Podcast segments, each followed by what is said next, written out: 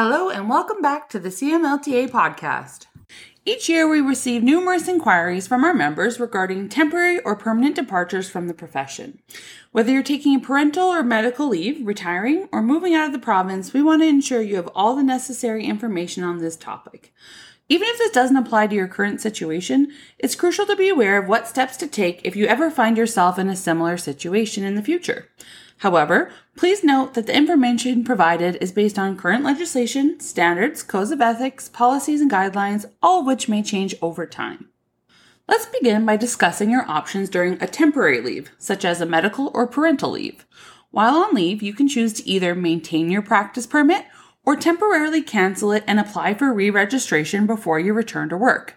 The decision is entirely up to you, but we'll walk you through some important factors to consider before making your choice.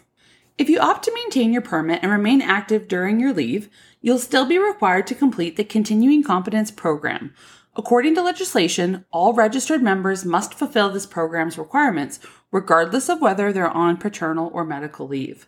By staying registered, you'll also avoid the reapplication process, which includes paying application fees and providing a new criminal record check.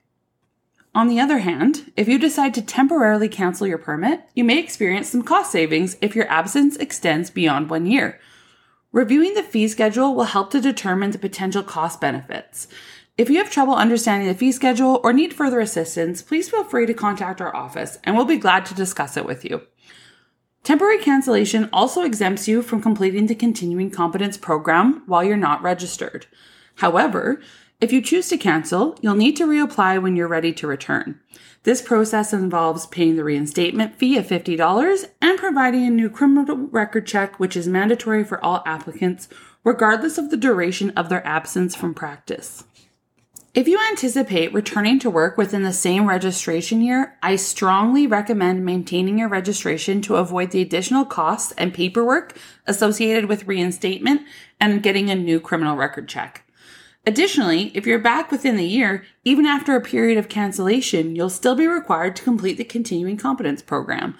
Canceling your permit when you plan to return within the same registration year will be costlier and involve more administrative work during the application process. So, for example, suppose you're on a medical leave from February 2024 with an expected return date of July 2024.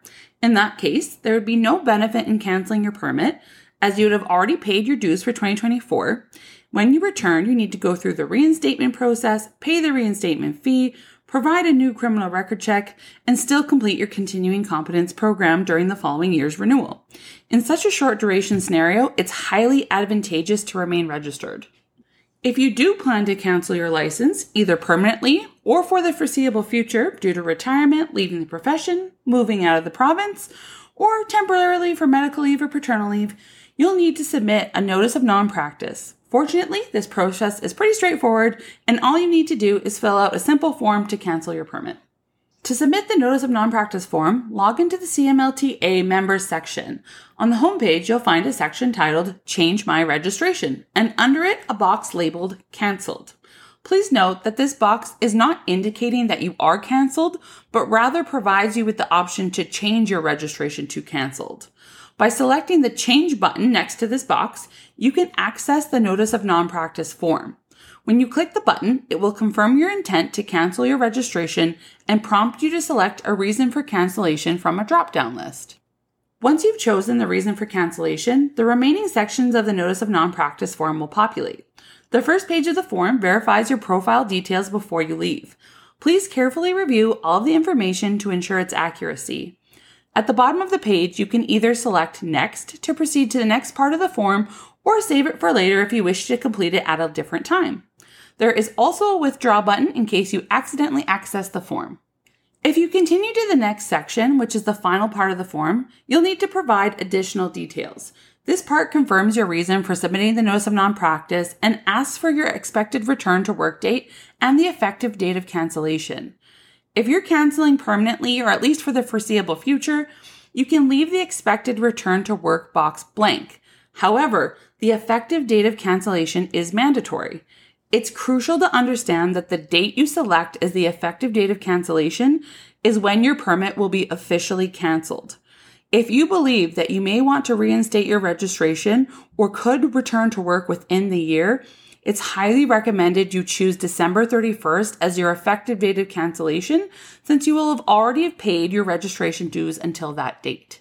Many members often think they won't return within the year but end up doing so. It can be really frustrating for them to go through the reinstatement process, including an obtaining a new criminal record check, completing the application, and paying the associated fees. However, according to the Health Professions Act, these requirements are mandatory even for a short period of cancellation. If you're planning to move to another province, it's important to note that you must ensure your application is approved by the regulator in the other province before canceling your practice permit in Alberta. While transferring through labor mobility can simplify the registration process in the new province, the Labor Mobility Act only applies to individuals currently registered in another province. So if you cancel your registration before applying to the other province, the Labor Mobility Act won't be applicable to you. So once you've entered your effective date of cancellation, you'll encounter four declarations that you must agree to before submitting the notice of non-practice form. These declarations confirm that you will not practice as an MLT in Alberta, will not imply or hold yourself out as an MLT in Alberta, will apply for reinstatement and have your practice permit approved before returning to practice, and acknowledge that if you require registration after cancellation, you'll need to complete a reinstatement application and pay the applicable fees. Once you've agreed to all the declarations, you can submit your form. As for the declarations in the Notice of Non-Practice, remember that if you don't hold an active practice permit, you cannot refer to yourself as an MLT in Alberta.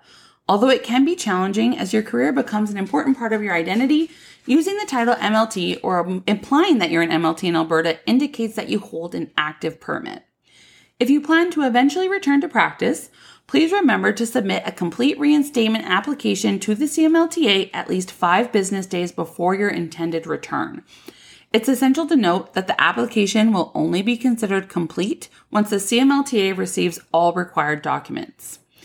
We hope this information has provided you with a clear understanding of the steps to take when canceling your permit and has clarified your options during temporary leaves. The CMLTA staff is always here to offer guidance during these times of transition, so don't hesitate to send us an email at cmlta at cmlta.org. And as always, thank you for tuning in.